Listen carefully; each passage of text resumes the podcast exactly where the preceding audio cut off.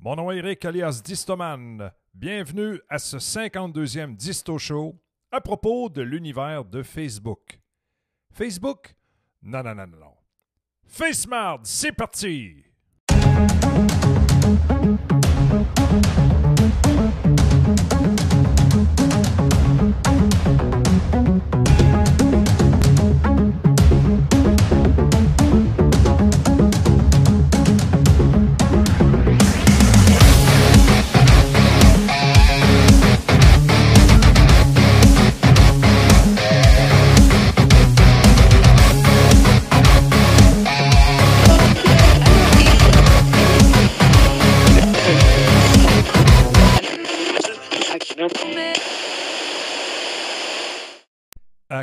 Attribuer le succès foudroyant de Facebook?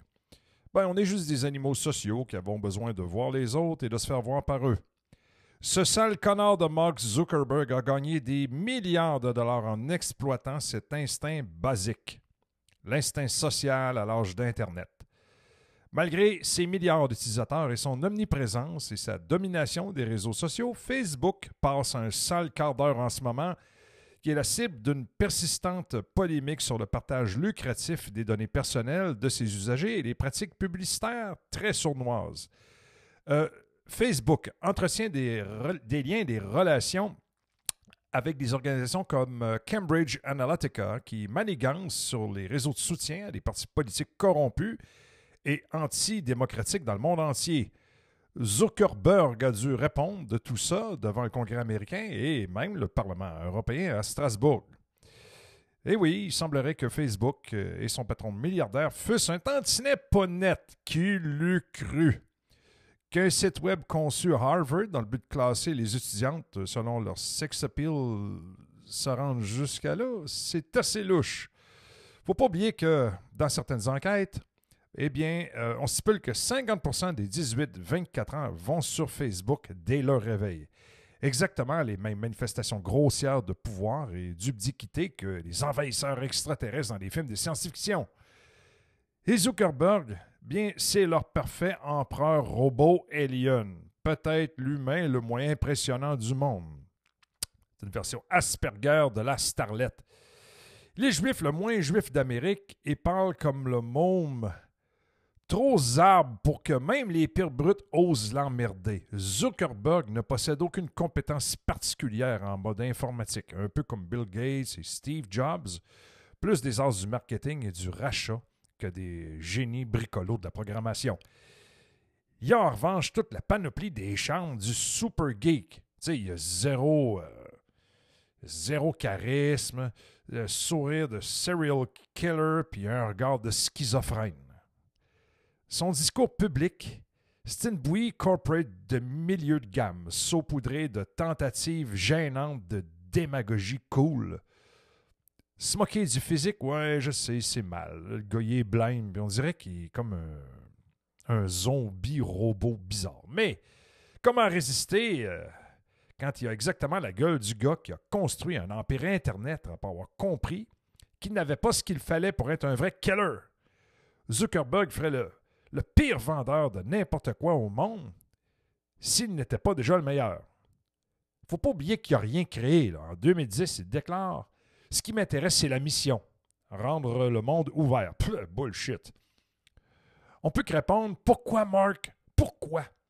Comment ça va payer ton loyer Son baratin, sa bullshit, habite un monde éthiquement autiste.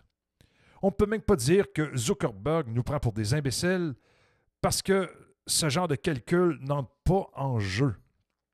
Avec de tels chiffres, l'entreprise a cessé de tenir compte des facteurs humains. Elle est aussi impersonnelle que la généalogie ou la géologie ou peu importe. Aussi dénuée de conscience que la météo. Essayez de taper Mark Zuckerberg et The Cunt sur Google. Ça va vous offrir des heures d'amusement futiles et impuissants. Mais il ne faut pas oublier qu'on est très nombreux à vomir sur lui. Dommage qu'on ne le fasse pas principalement sur son fameux Facebook. En vérité, Zuckerberg n'a rien créé. Il a manipulé et même volé des logiciels et des plateformes existantes. qui l'a marketé et fait buzzer avec une rare efficacité. Ah oui, pour ça, il est très, très efficace. Il a montré son instinct incroyable et éminemment rentable quant à l'étendue de notre bêtise et de notre bassesse, et à leur marge de progression avec son aide bête et basse. Facebook, ça sert à emmerder, ça sert à engueuler, et c'est bien ça qui est intéressant. Zuckerberg n'a pas fait ses millions sur la superficialité et la haine des gens, mais sur les nôtres. Considérez sinon Facebook satisfait tous les centres du plaisir de nos pires penchants. Exhibitionnisme et voyeurisme, orgueil et jalousie. Facebook, c'est le règne du ça. L'ingouvernable. C'est un bordel numérique ingouvernable. C'est ingouvernable. De notre génération omnipotente et intouchée, notre subconscient monétisable, un abysse de narcissisme et d'exhibitionnisme. Ça sert à haranguer, à harceler, à faire des chasses aux sorcières, à pleurnicher, à montrer du doigt. C'est un territoire de surveillance, de battu pour les prédateurs. Et pourtant, si Facebook disparaîtrait demain, il serait remplacé le jour d'après par d'autres choses. Et derrière tout ça, ben, ce pauvre vieux Zuckerberg, le méchant le plus inoffensif du monde, le schmuck le plus chanceux de l'histoire, il s'est contenté de donner cher à un vieux dicton américain. Si c'est gratuit, vous n'êtes pas le client, vous êtes le produit. Alors si ça marche, c'est pas de sa faute, c'est de la nôtre. Et cette leçon, c'est sa plus grande réussite. Entrons un peu dans un échange en mode audio sur Facebook. Voyez-vous, c'est tellement divertissant, c'est tellement extraordinaire. Et allons-y dans l'esprit un peu européen. Moi, ça m'intéresse de voir comment les Français interagissent entre eux sur Internet. Allons espionner ça ensemble. Let's go! Je mangerai bien dehors. Quelqu'un connaît un bon italien dans le 18ème Tu veux manger un italien? Il va d'abord falloir l'attraper. MDR. Google est ton ami Oui, j'ai cherché sur Google et j'ai rien trouvé. C'est pour ça que je demande. Désolé, mais moi j'ai cherché avec mon Mac et j'ai trouvé des trucs. Achète un Mac. Ouais, bonne idée. Achète un Mac, comme ça t'auras plus d'argent pour t'acheter à manger.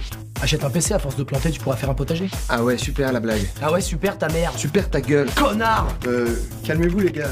Et sinon, euh, mon italien? Il court toujours Qui roule. On met une espace avant un signe de ponctuation double. Désolé, je suis un grammaire nazi. T'es une grand-mère nazie? Tu fais jeune pourtant. Attention, point de Goldwyn en vue. C'est Godwin sans L pour con. Bonjour Yo-Yo, c'est maman. Je t'ai envoyé un mail sur le Facebook de mon téléphone parce que la souris ne peut plus aller sur internet. Je fais comment? Bisous maman. Je sais pas maman, euh, cherche sur Google.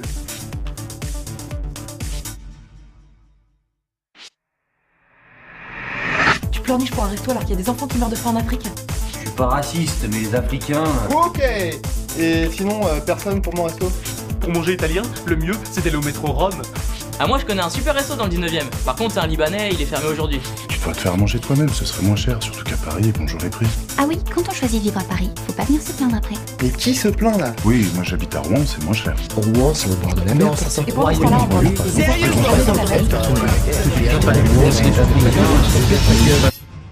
Bon, ça fait un moment que ça me travaillait, je crois que je vais quitter Facebook. Peut-être pour un moment, peut-être pour toujours, je sais pas. J'avais cru naïvement que venir ici, ça allait combler le manque affectif qui me bouffe un peu tous les jours, mais je me rends compte que les interactions que j'ai ici, euh, ça n'arrange rien.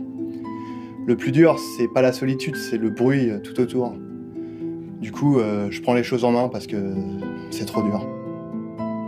Comme ma bite Les failles juridiques de Facebook et les Zuckerbucks. Oui, oui, l'argent Zuckerberg. Une étude explique comment le PDG de Facebook, Mark Zuckerberg, a probablement acheté l'élection de 2020. La course à la présidence de 2020 a été très serrée. Et la victoire électorale étroite du démocrate Joe Biden signifie qu'un nombre relativement faible de votes évoluant dans un sens différent aurait pu produire un résultat différent. Un certain Donald J. Trump a maintenu que l'élection avait été truquée en faveur de son rival et qu'elle lui avait été volée. Le PDG de Facebook a versé des centaines de millions de dollars pendant la période électorale de 2020 à des organisations à but non lucratif, nominalement non partisanes, qui ont manipulé le financement des bureaux de vote pour faire changer euh, et pencher la balance en faveur du vote démocrate. selon une étude publiée par The Federalist. L'analyse effectuée par William Boyle, PhD, chercheur principal au Caesars Romney Election Research Institute à Irving, Texas, montre que le financement par des ressources privées a ciblé des États clés du champ de bataille électoral pour augmenter le nombre de votes en faveur d'un certain Joe Biden face à son rival, le républicain Donald Trump. C'est dans des États comme la Georgie où Biden a gagné par à peu près 12 000 voix et l'Arizona où il a gagné par à peine 10 000 que ces massives ressources supplémentaires sont censées avoir propulsé les démocrates vers la victoire. Le rapport affirme qu'il ne s'agit pas d'un cas de financement de campagne traditionnelle ou de lobbying, mais d'une manipulation habile des failles juridiques qui a probablement permis à l'élection 2020 d'être achetée par l'un des hommes les plus riches du monde, un certain Zoc. Alors, il y avait des biais structurels. Regardons ça ensemble. L'étude souligne que l'utilisation d'organisations privées manque de transparence administrative et financière et n'est pas soumise aux mêmes règles et contrôles que les employés et les institutions publiques, ce qui signifie qu'elles ne peuvent pas être contrôlées par le biais de demandes de publication des documents. L'analyse montre qu'un afflux massif de fonds privés a permis la mise en place d'un système électoral fantôme lors de l'élection présidentielle de 2020. Il aurait systématiquement favorisé les électeurs démocrates au détriment des électeurs républicains depuis les profondeurs du système. Selon les auteurs du rapport, le biais structurel qui a imprégné l'élection de 2020 est probablement ce qui a permis à Joe Biden de remporter la victoire au collège électoral. À l'avenir, après la conclusion d'autres analyses État par État, le projet a l'intention de proposer une carte électorale de la contréfaction, reflétant ce qui aurait été euh, les résultats des élections de 2020 sans euh, les 419,5 millions de dollars qui ont sorti de nulle part. Le rapport qui a euh, eu l'effet d'une bombe a déclenché l'indignation des républicains. Le gouverneur de la Floride, Ron DeSantis, ayant déclaré que la loi sur la réforme électorale avait interdit les Zuckerbucks dans cet État. Donc, Zuckerberg a dépensé plus de 400 millions de dollars à travers euh, ces, euh, je cite, organismes à but non lucratif pour, je cite, aider l'administration des élections. Mais ce qu'ils faisaient, c'est qu'ils exigeaient que certaines choses soient faites, comme le vote par courrier de masse, la récolte des bulletins de vote, il se concentrait sur la participation des électeurs partisans, en gros. C'est totalement inacceptable. Le sénateur Ron Johnson, du Wisconsin, un républicain, a mis en doute la légalité des dépenses partisanes de Mark Zuckerberg pour ces élections. Je cite Bien que nous ne sachions pas encore tout ce qui s'est passé, les rapports publics sur son influence sur les élections de 2020 à Green Bay et dans d'autres bastions démocrates soulève suffisamment de soupçons, déclaré Ron Johnson à The Post. Le sénateur Rand Paul de Kentucky, un républicain, a demandé sur Twitter si les élections étaient à vendre.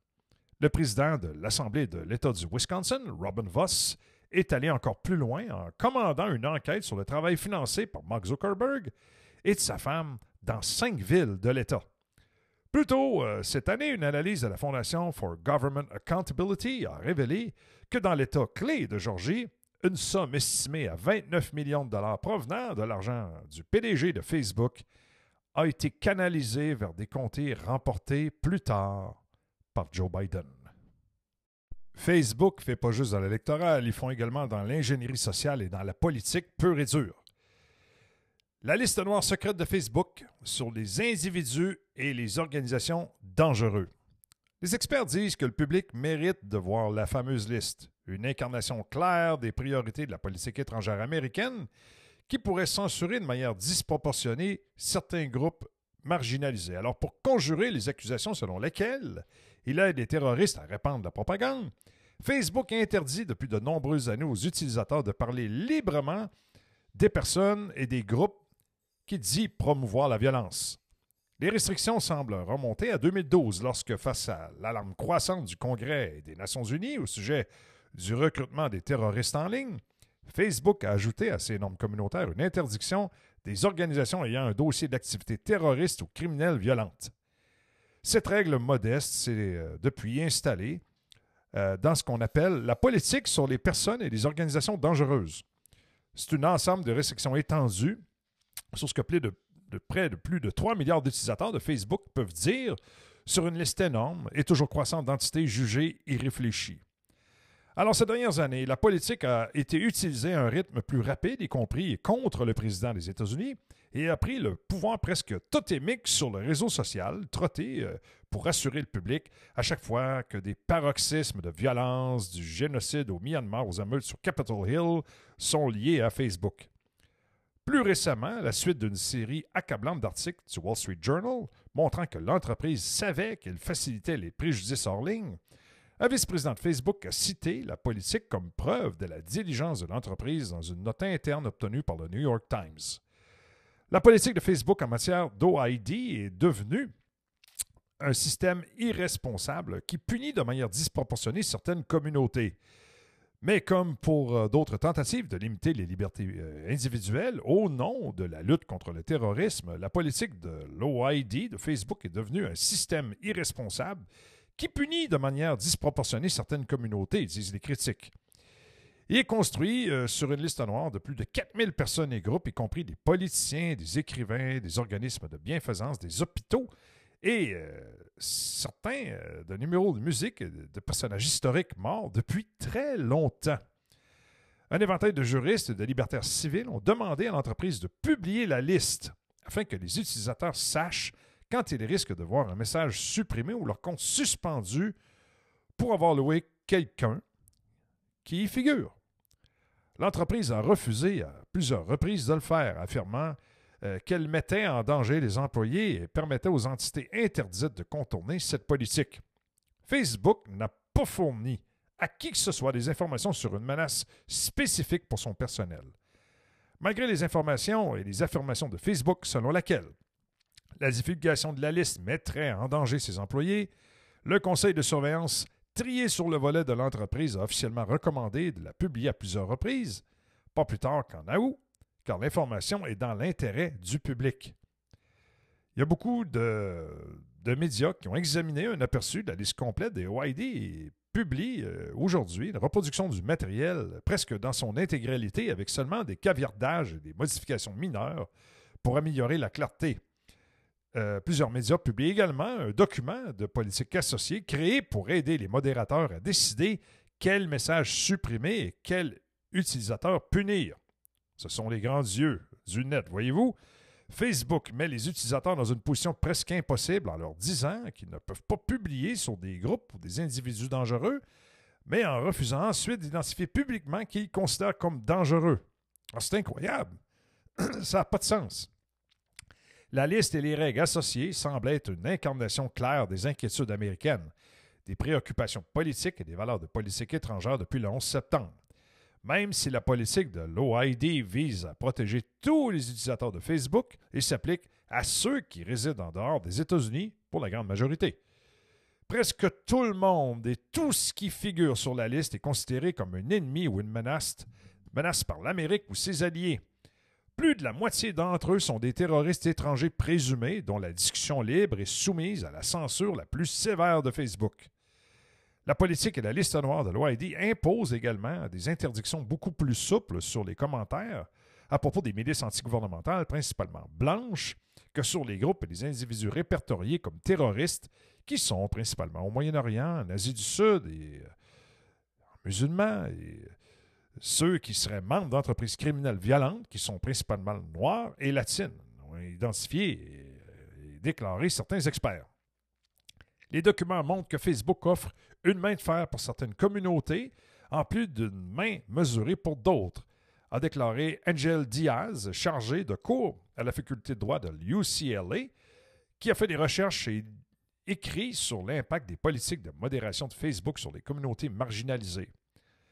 Brian Fishman, directeur des politiques de Facebook pour lutter contre le terrorisme et les organisations dangereuses, a déclaré dans un communiqué écrit que l'entreprise garde la liste secrète parce que c'est un espace contradictoire. Nous essayons donc d'être aussi transparents que possible tout en donnant la priorité à la sécurité, en limitant les risques juridiques et en empêchant les possibilités pour les groupes d'aller y ajouter. Alors, nous ne voulons pas des terroristes de groupes haineux, d'organisations criminelles sur notre plateforme, C'est pourquoi nous les interdisons et supprimons le contenu qui les loue, les représente ou les soutiennent. Une équipe de plus de 350 spécialistes de Facebook, et ça fait du monde, se concentre sur l'arrêt de ces organisations et l'évaluation des menaces émergentes. Nous interdisons actuellement des milliers d'organisations, y compris plus de 250 groupes suprémacistes blancs au plus haut niveau de nos politiques, et nous mettons régulièrement à jour nos politiques et nos organisations qui se qualifient pour être interdites. Bien que les experts qui ont examiné le matériel disent que la politique de Facebook est indûment obscurcie et punitive envers les utilisateurs, elle reflète néanmoins un véritable dilemme auquel l'entreprise est confrontée. Faut pas qu'après le géocide du Myanmar, la société a reconnu qu'elle était peut-être devenue le système le plus puissant jamais réuni pour la distribution algorithmique mondiale de l'incitation violente. Alors Facebook sont très prudents. Ne rien faire face à cette réalité serait considéré comme grossièrement négligent pour de vastes parties du public, même si des tentatives de Facebook de contrôler la parole des milliards d'internautes dans le monde entier sont largement considérées comme la matière d'autocratie. La liste représente une tentative d'une entreprise ayant une concertation historiquement sans précédent du pouvoir sur le discours mondial de fileter cette aiguille. La liste fondement politique de Facebook sur les personnes et les organisations dangereuses est à bien des égards ce que l'entreprise a décrit dans le passé. Un ensemble de groupes et de dirigeants qui ont menacé ou se sont livrés à des effusions de sang. L'instantané examiné par le média The Intercept est séparé en catégories hate, crime, terrorisme, mouvements sociaux militarisés et acteurs non étatistes violents. Ces catégories ont été organisées en un système de trois niveaux selon des règles déployées par Facebook fin juin, chaque niveau correspondant à des restrictions vocales de gravité variable. Bien que des étiquettes comme terroriste et criminel soient conceptuellement larges, elles ressemblent davantage à des proxys raciaux et religieux étroits une fois que vous avez euh, constaté, vous voyez comment ils sont appliqués aux personnes et aux groupes de la liste ce qui augmente la probabilité que Facebook impose des limites discriminatoires à la parole. Les niveaux euh, déterminent ce que les autres utilisateurs de Facebook sont autorisés à dire sur les entités interdites. Quel que soit le niveau, personne de la liste des OID n'est autorisé à maintenir une présence sur les plateformes Facebook, ni les utilisateurs de se représenter comme membres d'un groupe répertorié, les niveaux déterminent plutôt ce que les autres utilisateurs de Facebook sont autorisés à dire sur les entités interdites. Alors regardons ensemble les niveaux. Le premier, le niveau 1, est euh, le plus strictement limité. Les utilisateurs ne peuvent exprimer rien comme un éloge ou un soutien à l'égard de groupes ou de personnes de ce niveau, même pour les activités non violentes telles que déterminées par Facebook. Le niveau 1 comprend les groupes présumés euh, de terrorisme haineux et criminel et les membres présumés. Euh, le terrorisme étant défini comme l'organisation ou la défense de la violence contre les civils, et la haine comme déshumanisant ou défendant à plusieurs reprises un préjudice contre les personnes ayant des caractéristiques protégées. La catégorie criminelle de niveau 1 est presque entièrement les gangs de rue américains et ailleurs, et les cartels latino-américains de la drogue, principalement noirs et latinos. La, catégorie terroriste de Facebook, qui représente 70% du niveau 1, se compose majoritairement d'organisations et de personnes du Moyen-Orient et d'Asie du Sud-Est, qui sont représentées de manière disproportionnée dans toute la liste des OID à tous les niveaux, où près de 80% des personnes inscrites sont qualifiées de terroristes. Facebook prend la, plupart des noms de la catégorie terroriste directement du gouvernement américain. Près de 1000 de ces entrées de la liste des terroristes dangereux mentionne une source de désignation de SDGT ou terroristes mondiaux spécialement désignés. Une liste de sanctions tenues par le département du Trésor est créée par un certain George W. Bush immédiatement après les attentats du 11 septembre. Dans de nombreux cas, les noms figurant sur la liste de Facebook comprennent les numéros de passeport et de téléphone figurant sur la liste officielle, ce qui suggère que les entrées sont directement copiées. D'autres sources citées comprennent The euh, Terrorist Research and Analysis Consortium, euh, une base de données privée par abonnement de prétendus extrémistes violents euh, et, Site, une organisation privée de suivi du terrorisme avec une longue histoire controversée. Un mot arabe peut avoir quatre ou cinq significations différentes dans la traduction, a déclaré Michael Shore, l'ancien chef de l'unité Oussama Ben Laden de la CIA au New Yorker, en notant qu'il pense que site choisit généralement la traduction la plus guerrière. Il semble que Facebook ait travaillé avec des concurrents géants de la technologie pour compiler les fameuses listes des OID. Une entrée portait euh, une note indiquant qu'elle avait été euh, escaladée par un membre du personnel du haut rang de Google qui travaillait auparavant au sein du pouvoir exécutif sur des questions liées au terrorisme. Facebook a déclaré qu'il ne collaborait pas avec d'autres entreprises technologiques figurant sur ces listes. Alors, il y a près de 500 groupes haineux au niveau 1, y compris plus de 250 organisations suprémacistes blanches référencées par Fisherman. Mais euh, Patel du Brennan Center a noté que certaines des milices à prédominance blanche de droite, qui semblaient similaires au groupe haineux, sont traitées avec une touche légère et placées au niveau 3. Le niveau 2, euh, les acteurs non étatiques violents se composent euh, principalement de groupes comme les rebelles armés qui se livrent à la violence, ciblant les gouvernements plutôt que les civils, et comprend de nombreuses factions combattant dans la guerre civile syrienne. Les utilisateurs peuvent féliciter les groupes de ce niveau pour leur action non violente, mais ne peuvent exprimer aucun soutien substantiel aux groupes eux-mêmes. Le niveau 3 s'adresse aux groupes qui ne sont pas violents, mais qui se livrent à plusieurs reprises à des discours de haine qui semblent sur le point de devenir bientôt, ou qui violent à plusieurs reprises les politiques de l'OID elle-même.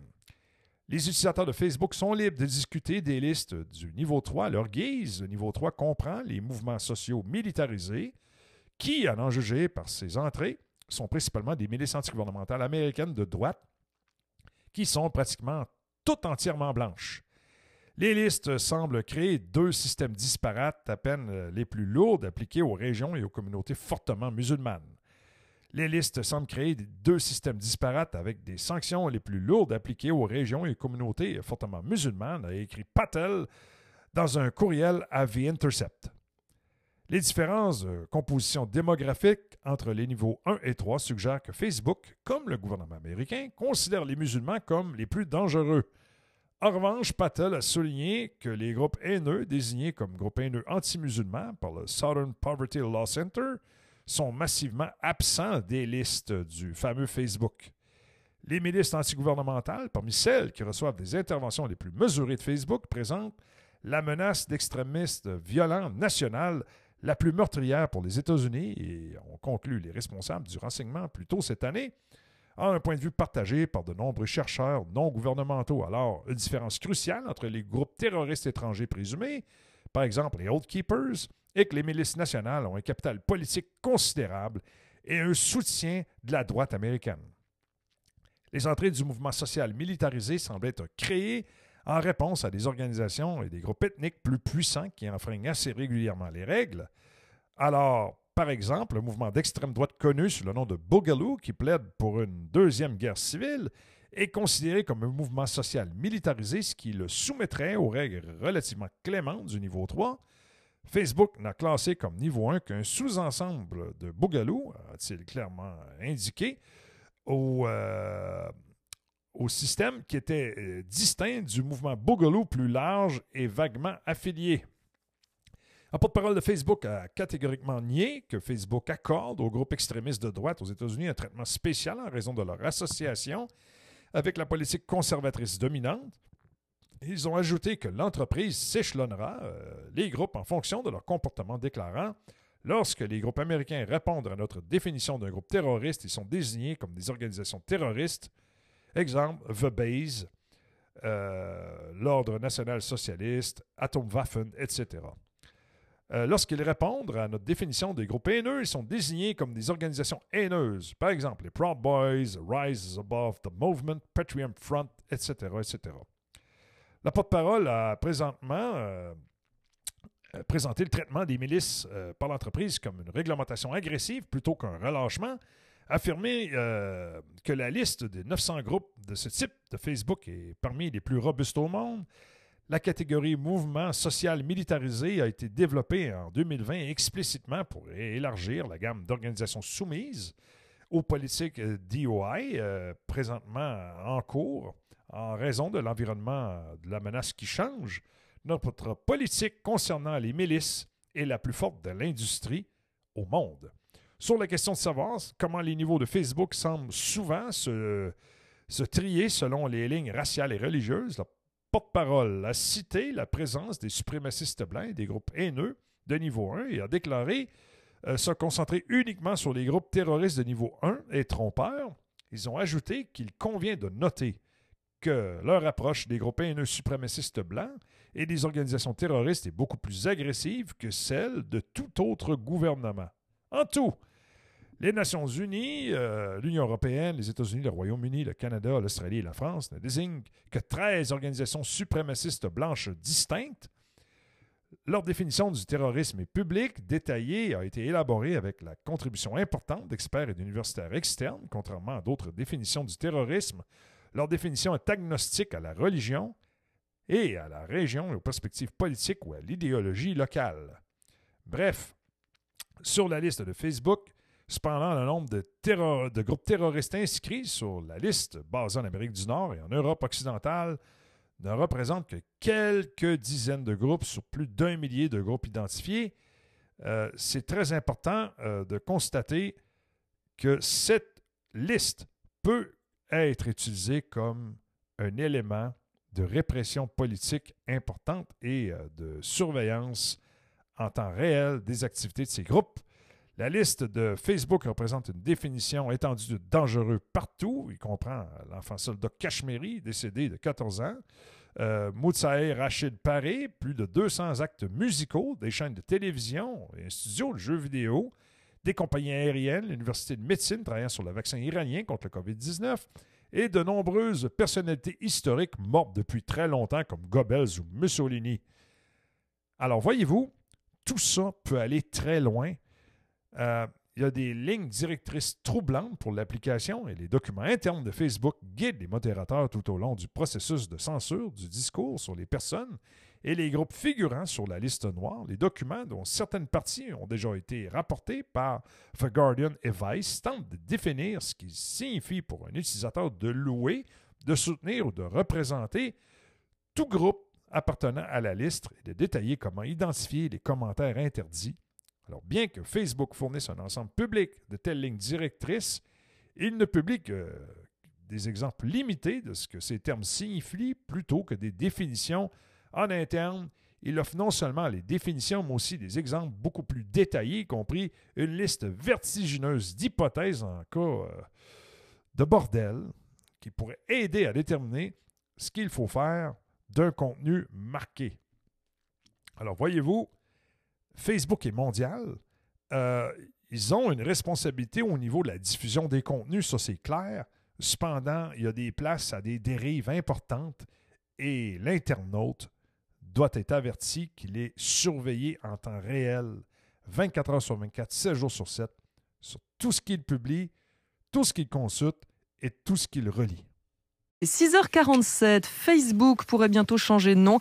En voilà une info étonnante qui mérite bien d'être détaillée dans une chronique. À vous, Julien Baldacchino pour Net Plus Ultra. Et c'est une information révélée par le média spécialisé américain The Verge. Facebook pourrait annoncer un changement de nom d'ici à la fin du mois. Pour l'heure, l'entreprise n'a pas commenté l'information, mais si elle est avérée, c'est un mouvement stratégique très fort. Et ça veut dire que l'application euh, va changer de nom sur nos téléphones? Alors pas vraiment. En fait, il existe deux entités nommées Facebook. Le réseau social sur le web et sur que l'on connaît bien d'un côté, et de l'autre l'entreprise qui le chapeaute et qui possède aussi Instagram ou WhatsApp. Et c'est celle-là qui pourrait être renommée. Pour l'heure, ce qui les différencie, c'est juste leur logo. Si le changement est opéré, il y a donc deux noms différents qui coexisteront. C'est une stratégie assez régulière. Google, par exemple, a fait la même chose il y a quelques années en nommant sa maison mère Alphabet et non plus Google. L'idée peut donc être de clarifier la situation pour s'étendre vers de nouveaux horizons. C'est ce que m'a expliqué Marcel Botton qui dirige Une agence chargée de créer des noms d'entreprise. Aujourd'hui, c'est un peu compliqué parce que sous le nom de l'entreprise Facebook, il y a quand même Instagram, il y a WhatsApp, tout ça, des choses qui ne s'appellent pas Facebook alors qu'un des produits s'appelle Facebook. D'où l'intérêt éventuellement d'avoir un nom qui couvre l'ensemble des activités. C'est tout à fait à l'heure du jour avec le multiverse dont on parle beaucoup. Et sur lequel euh, Zuckerberg investit énormément. Donc, euh, créer le multivers sous le nom Facebook, il y a quelque chose qui colle pas. Le métavers, c'est ça le mot-clé, cette nouvelle façon de visualiser Internet en 3D et en réalité virtuelle. C'est là-dessus que Facebook a annoncé la création de 10 000 postes sur 5 ans. L'intention de l'entreprise est claire et son PDG, Mark Zuckerberg, l'a même dit dans une interview cet été. Facebook, ce n'est plus une entreprise de réseaux sociaux, c'est une entreprise du métavers. On pourrait aussi penser aux ennuis que connaît Facebook, notamment aux États-Unis après les révélations d'une lanceuse d'alerte. Mais là, pour Marcel Botton, l'entreprise est tellement connue qu'un changement de nom ne peut pas suffire à faire oublier des casseroles. C'est pas exclu que c'est joué un petit peu. Je pense pas du tout que ce puisse être la raison principale parce que ce serait absurde. Cette stratégie existe. Hein, euh, ils savent très bien que pour une boîte comme Facebook, ça ne marchera pas. C'est-à-dire que la boîte est tellement connue que faire oublier quelques difficultés temporaires en changeant de nom, ça ne marchera jamais parce que tout le monde dira mais c'était Facebook. Mais si jamais l'info se confirme, il y a déjà des noms qui circulent? Alors il y a une hypothèse un peu plus probable que les autres, ce pourrait être Horizon. Comme le nouveau parti d'Edouard Philippe Presque, il n'y aurait pas de S côté Facebook. Ok. Euh, car ce nom assez standard est celui donné par Facebook à sa première application du métavers. À son annonce en 2019, elle s'appelait Facebook Horizon et c'est devenu Horizon Worlds il y a quelques mois. Reste donc quelques jours à attendre et on connaîtra peut-être le nouveau nom de l'entreprise. Le secret pour le moment bien gardé. C'était Net Plus Ultra, la chronique de Julien Baldacchino, à retrouver sur franceinter.fr. Et où ça également, Julien? Sur Facebook. Eh ben voilà, évidemment. Merci beaucoup, Julien. Facebook, c'est gros. Facebook a énormément de rayonnement. Il est surutilisé. Il y a énormément de données là-dedans. Alors, Facebook, il comprend en d'autres, euh, Instagram, WhatsApp, Messenger. Eh bien, il envisage de créer une maison mère avec un nouveau nom, selon une information du site spécialisé de Verge qui a été publié mercredi dernier. Si vous donnez un nouveau nom à un produit qui ne marche plus, les gens vont rapidement comprendre que la nouvelle marque a les mêmes problèmes, a tweeté Benedict Evans, un analyste indépendant spécialisé à la Silicon Valley. Une meilleure approche serait de résoudre le problème et ensuite créer une nouvelle marque qui reflète le nouveau produit, a-t-il continué? Facebook, euh, sollicité par l'AFP, a refusé de commenter la rumeur. D'après The Verge, la nouvelle appellation doit servir à refléter les efforts menés par euh, le groupe pour construire le métavers, c'est-à-dire euh, considéré comme un futur possible de l'Internet où les technologies permettront de naviguer dans un univers parallèle au monde réel. Arc! C'est très dystopique, ça. La firme californienne a annoncé lundi qu'elle prévoyait d'embaucher 10 000 personnes d'ici 5 ans en Europe pour travailler sur ce fameux métavers qui impliquera notamment ses divisions de réalité augmentée virtuelle, comme sa marque de casque immersif Oculus. Le patron de Facebook, Mark Zuckerberg, pourrait révéler le nouveau nom le 28 octobre lors d'une conférence annuelle sur ces thèmes. On verra bien. Facebook pense euh, que changer de nom pourrait l'aider à changer de sujet, déclaré dans un communiqué une association anti-Facebook qui se fait ironiquement appeler le véritable conseil de surveillance de Facebook, The Real Facebook Oversighting Board. C'est un signe qu'ils sont prêts à tout faire pour distraire de leur échec et assainir leur plateforme remplie de haine.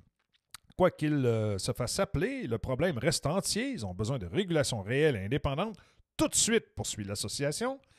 L'entreprise qui enchaîne les scandales depuis de nombreuses années traverse une passe particulièrement difficile depuis que France Haugen, une ancienne employée lanceuse d'alerte, a fait fuiter des documents internes à la presse et accusé la plateforme de faire passer les profits avant la sécurité de ses utilisateurs. Le réseau social ne serait pas le premier euh, pilier de l'Internet à changer de nom. Il ne faut pas oublier qu'en 2015, Google a été réorganisé euh, euh, en créant une maison mère baptisée Alphabet qui gère le moteur de recherche, la plateforme YouTube, la filiale des voitures autonomes Waymo. Mais, euh, comme le soulignent plusieurs observateurs, Google n'est pas devenu Alphabet dans les médias ou l'opinion publique. Alors Facebook sera toujours piégé dans son nom, piégé dans son identité et piégé dans le regard vide, insipide et robotique de Mark Zuckerberg, qui définitivement se demande s'il est réellement humain. Au fil des ans, les nombreux scandales associés à la gestion des données des utilisateurs de Facebook par des algorithmes toujours plus puissants ont suscité des critiques en plus de soulever des inquiétudes. On ne compte plus les dérapages ou les utilisations dérangeantes qu'en a fait l'entreprise dirigée par Zuckerberg. Le pire n'étant pas l'envoi d'une publicité du tout compris après votre recherche pour des vacances ou un restaurant ou un produit. Non, non, non, ça peut être pas mal pire que ça. Alors, dans les mains des mauvaises personnes ou d'entreprises mal intentionnées, des millions de données peuvent interférer dans la vie démocratique d'un pays, comme euh, l'a récemment souligné l'ONU, accusant Facebook d'avoir joué un rôle de nettoyage ethnique des musulmans Rohingya Birmanie. Le scandale de Cambridge Analytica vient euh, aussi à l'esprit. En 2018, Facebook a autorisé la firme de marketing à recueillir des données de 87 millions d'utilisateurs sans leur consentement. Ces derniers ont ensuite euh, reçu des publicités ciblées certaines moussant la candidature de Donald Trump. On pourrait aussi parler du rôle qu'a joué Facebook dans l'assaut contre le Capitole à Washington. Et euh, que dire des cartels de la drogue et des organisations de traite des personnes qui utilisent cette plateforme? L'influence de Facebook et ses filiales a également un impact sur la santé mentale de ses utilisateurs, comme l'a révélé le Wall Street Journal récemment. Le quotidien a dévoilé l'existence d'études connu des dirigeants du réseau social sur les liens entre l'utilisation d'Instagram, l'estime de soi et les troubles alimentaires d'adolescents qui consultent euh, la plateforme. Ce qui n'empêche pas Facebook de préparer le lancement de nouvelles versions d'Instagram destinées aux enfants de moins de 13 ans. Alors, la question de l'heure. À la suite du scandale Cambridge Analytica, Facebook a resserré ses règles sur la vie privée et coupé les liens avec les grandes firmes de courtage de données. Puis en 2020, à la suite d'une grande réflexion, Facebook a mis sur pied un comité de surveillance externe et indépendant, un bullshit composé de 20 personnes, toutes des sommités dans leur domaine. On y trouve, euh, entre autres, euh, un prix Nobel de la paix, l'ancienne euh, premier ministre du Danemark, Helle Thorning-Schmidt, et l'ancien patron du Guardian, Alan Rushdreger.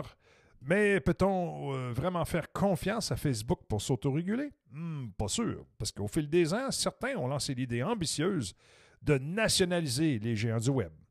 Si on ne s'attaque pas au monopole de ces plateformes numériques gérées en fonction du profit et du pouvoir, nous risquons de leur laisser le contrôle des infrastructures de la société du 21e siècle, écrivait Nick Schrinikek, maître de conférence en économie numérique au London's King College, dans les pages du Guardian en 2017.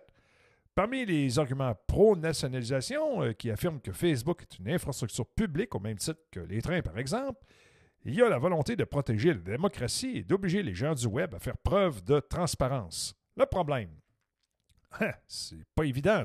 Comment nationaliser une entreprise qui a des tentacules partout sur la boule? Par une instance internationale? Encore une solution mondialiste? Non, non, non. Si oui, selon quels critères?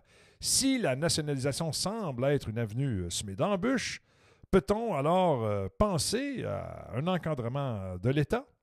C'est la question de l'heure, quoi, le professeur Pierre Trudel, euh, ce qui est aussi important que la question climatique. L'enjeu, ce ne sont pas les données des individus, mais plutôt les données comme ressources massives et collectives, insiste l'expert qui considère la question de l'exploitation des données comme un enjeu collectif. Oui, c'est pas fou. Un avis que partage Philippe Michael Napoli, auteur euh, de l'essai Social Media and the Public Interest, Media Regulation and the Disinformation Age, publié en 2019. Si on accepte le principe que les données sont une propriété collective, cela implique la notion d'intérêt public, précise en, entrevue le professeur à la Sanford School of Public Policy de l'Université Duke en Caroline du Nord. Il y a une responsabilité qui vient avec le fait d'être fiduciaire d'un aussi grand nombre de données. Alors, il y a également la fausse protection du consentement. Jusqu'ici, ce n'est pas l'approche qui est privilégiée. La plupart des pays qui ont attaqué le problème par la lorgnette du consentement individuel, vous savez, c'est longs contrats qui vous demandent d'accepter les témoins, les fameux cookies en un clic, ou ces longues conditions d'utilisation que personne ne lit, soyons honnêtes, et qui, dit-on, sont plus compliquées à comprendre que la critique euh, de la raison pure de Kant. Cette approche du consentement individuel est au cœur de la nouvelle loi 64 qui vient juste d'être adoptée il y a plus d'une semaine à l'Assemblée nationale du Québec. Cette loi, inspirée de l'approche européenne, resserre les règles de protection des renseignements personnels en obligeant les entreprises à plus de transparence quant à l'utilisation des données des citoyens qui seront appelés à donner leur consentement encore plus souvent. Quant aux entreprises qui ne se conforment pas, elles devront payer des amendes salées. Une approche jugée dépassée par le professeur Pierre Trudel, qui ne mange pas ses mots. C'est une façon insignifiante de parler des données, affirme-t-il. Selon lui, le consentement individuel est un mécanisme inefficace qui offre aux individus une fausse impression de protection. Même son cloche la parle de Nicolas Merveille, professeur au département de stratégie, responsable euh, responsabilité sociale et environnementale À l'UCAM, le consentement n'est pas suffisant, convient ce spécialiste qui a participé à l'élaboration de la Charte des données numériques de Montréal. Alors, il faut s'inspirer de la génétique. Est-il trop tard pour tenter d'encadrer les pratiques de Facebook? À défaut de nationaliser le réseau social, peut-on penser à d'autres façons de diminuer son pouvoir? On a l'impression que plus personne ne peut avoir d'emprise sur lui, reconnaît le professeur Nicolas Merveille, à part le Parti communiste chinois. Je ne vois pas euh, que veuille, euh, je veuille en faire un exemple, ajoute-t-il en riant. Le professeur rappelle qu'aux États-Unis, des personnes tout à fait saines d'esprit, comme le confédateur euh, de Facebook Chris Hughes et la sénatrice euh, démocrate Elizabeth Warren, ont déjà proposé de démanteler Facebook. On pourrait s'inspirer des débats passés sur le génie génétique, propose le professeur Merveille. Dans certaines euh, possibilités de la génétique, notre société a dit oui, ça existe, c'est possible de le faire, mais on ne le fera pas. Pourquoi ne pas adopter la même approche avec le numérique? Alors, c'est pas impossible. Le nombre d'utilisateurs de Facebook au Canada en 2021, selon Statistique Canada, c'est 27 millions de personnes. 70% de la proportion des adultes québécois utilisent Facebook. Et 85,9 milliards de dollars US, le chiffre d'affaires de Facebook en 2020. Combien valent vos données personnelles? Une donnée seule, ça ne vaut pas grand-chose. Si vous essayez de vendre votre adresse, votre code postal ou des informations sur votre animal de compagnie, vous n'obtiendrez que quelques sous. Dans le cas du vol de données chez Desjardins, par exemple, on a appris euh, que le courtier Mathieu Jonca avait payé 1 dollar pour chacun des 50 000 noms obtenus et 40 cents pour les 100 000 noms suivants. La valeur des données augmente lorsqu'elles sont regroupées et analysées. On parle alors de données massives ou mégadonnées. Le terme big data est souvent utilisé. Ces données achetées en bloc par des courtiers spécialisés qui les classent et les analysent en extripent ainsi une valeur, un peu comme l'artisan qui taille et polit le diamant brut avant de le revendre au bijoutier. On accorde ensuite aux données un coût par mille avant de les revendre à des entreprises qui peuvent les utiliser pour cibler une certaine clientèle. Plus les données sont précises, plus elles valent cher. Par exemple, aux yeux de concessionnaires automobiles, une liste de résidents d'Outremont vaut moins cher qu'une liste de résidents d'Outremont avec un revenu de 100 000 et plus qui songent à acheter un char, ça c'est sûr. Tout au long de la journée, euh, nos visites de sites Internet et de plateformes numériques génèrent des données et de l'argent. Mais combien? On a fait l'exercice à l'aide de Jean-François Renault, euh, président, de la, président fondateur de la firme Advisio. Alors, euh, deux consultations de Météo Média, 4 cents. Cinq visites d'un site de nouvelles quotidien, 80 cents. Cinq visites sur Facebook et cinq visites sur Instagram, 72 cents. Trois visites TikTok, 12 cents. Deux visites chez Amazon, une scène. Deux visites YouTube, une scène. 10 recherches Google, restaurant, orthographe d'un mot, date d'un événement, 40 cents. Total, 2,11 Il s'agit d'une valeur moyenne et grossière, a précisé Jean-François Renault, qui a élaboré ces valeurs à partir de données de l'industrie, d'un coût moyen par 1000 impressions et des rapports annuels disponibles des grandes entreprises comme Facebook. L'idée, ajoute-t-il, est de comprendre que c'est l'échelle qui fait le profit avec ses 35 millions d'utilisateurs au Canada. Facebook récolte environ 10 milliards de revenus publicitaires par année. Alors, c'est épouvantable. Alors, ça prend des pistes de solutions. Nationaliser Facebook, démanteler la multinationale de Mark Zuckerberg, ce sont des solutions très ambitieuses, mais est-ce que c'est réaliste? D'autres approches ont été proposées au fil des ans. Certaines sont déjà en place. En voici quelques-unes. Le président français Emmanuel Macron a annoncé la mise sur pied d'une commission présidée par le sociologue Gérard Bronner qui réfléchira aux impacts des fausses nouvelles et des théories du complot dans la société. Par la bande, la commission Bronner, composée d'une quinzaine d'experts, penchera euh, aussi sur l'utilisation des algorithmes par les médias sociaux ainsi que la manière dont les géants du Web s'enrichissent grâce aux fake news. Le 21 septembre dernier, l'Assemblée nationale du Québec a adopté la loi modernisée des dispositions législatives en matière de protection des renseignements personnels, la fameuse loi 64. Cette loi s'inspire du règlement général sur la protection des données adopté par le Parlement européen en 2018. En avril dernier, Apple lançait iOS 14.5. Le système d'exploitation s'accompagnait de nouvelles ATT, le App Tracking Transparency, qui oblige désormais toutes les applications à demander aux utilisateurs s'ils les autorisent à partager leurs données personnelles avec un tiers. En 2020, Facebook crée un comité de surveillance chargé de réviser ses propres décisions en matière de modération lorsqu'elles sont controversées. Il faut savoir que cette modération est faite à l'interne par un comité euh, surnommé la Cour suprême de Facebook. Alors, ça vaut rien, ça vaut que dalle. Parmi les autres euh, solutions proposées au fil des ans, encadrer l'agrégation des données, limiter la quantité de données personnelles qu'une entreprise peut accumuler, limiter ou encadrer les publicités politiques sur les médias sociaux. Alors ça, moi, ça me plaît personnellement énormément. Euh, faut être conséquent avec ces outils-là. Il faut être en mesure de les contrôler parce que ça va trop partout. Selon Pierre Trudel, professeur au Centre de recherche en droit public à la Faculté de droit de l'Université de Montréal, eh le monsieur rappelle que les médias sociaux sont des entités complexes qu'il faut euh, les traiter en conséquence. Les approches, euh, imaginées au cours du 20e siècle ne tiennent plus la route, dit-il. Il compare les données personnelles collectives et les algorithmes aux médicaments, des produits potentiellement dangereux. Dans les années 1960, euh, on s'est doté d'un système de régulation à l'échelle internationale pour protéger le public des dangers potentiels des produits pharmaceutiques. On devrait adopter la même approche. Il faut des encadrements réglementaires qui tiennent compte du fait que le processus d'affaires et les processus technologiques qui carburent aux données, comme les algorithmes, sont des objets complexes qui doivent faire l'objet d'encadrements conséquents. Euh, Philippe euh, M. Napoli, professeur à la Sanford School of Public Policy de l'Université de Duke, en Caroline du Nord, suggère quant à lui de s'inspirer du Media Rating Council, organisme américain à but non lucratif créé dans les années 60, encore une fois, pour surveiller les entreprises, qui mesure les auditoires dans l'industrie des médias et de la publicité. Il y a plusieurs similitudes entre les mesures électroniques d'auditoire des médias et celles des, des algorithmes des médias sociaux. Euh, que pourrait-on apprendre de ce système auquel l'adhésion est volontaire? Certains aspects, un code de conduite, un système d'accréditation, un audit confidentiel qui s'assure du respect des règles d'éthique et de la méthodologie utilisées par ces entreprises sont applicables aux médias sociaux comme Facebook. Bien sûr, il reste des zones grises, mais c'est un point de départ à la réflexion. Il faut absolument que FaceMart soit contenu, surveillé euh, et encadré, tout simplement parce que FaceMart est devenu un outil politique, un propulseur euh,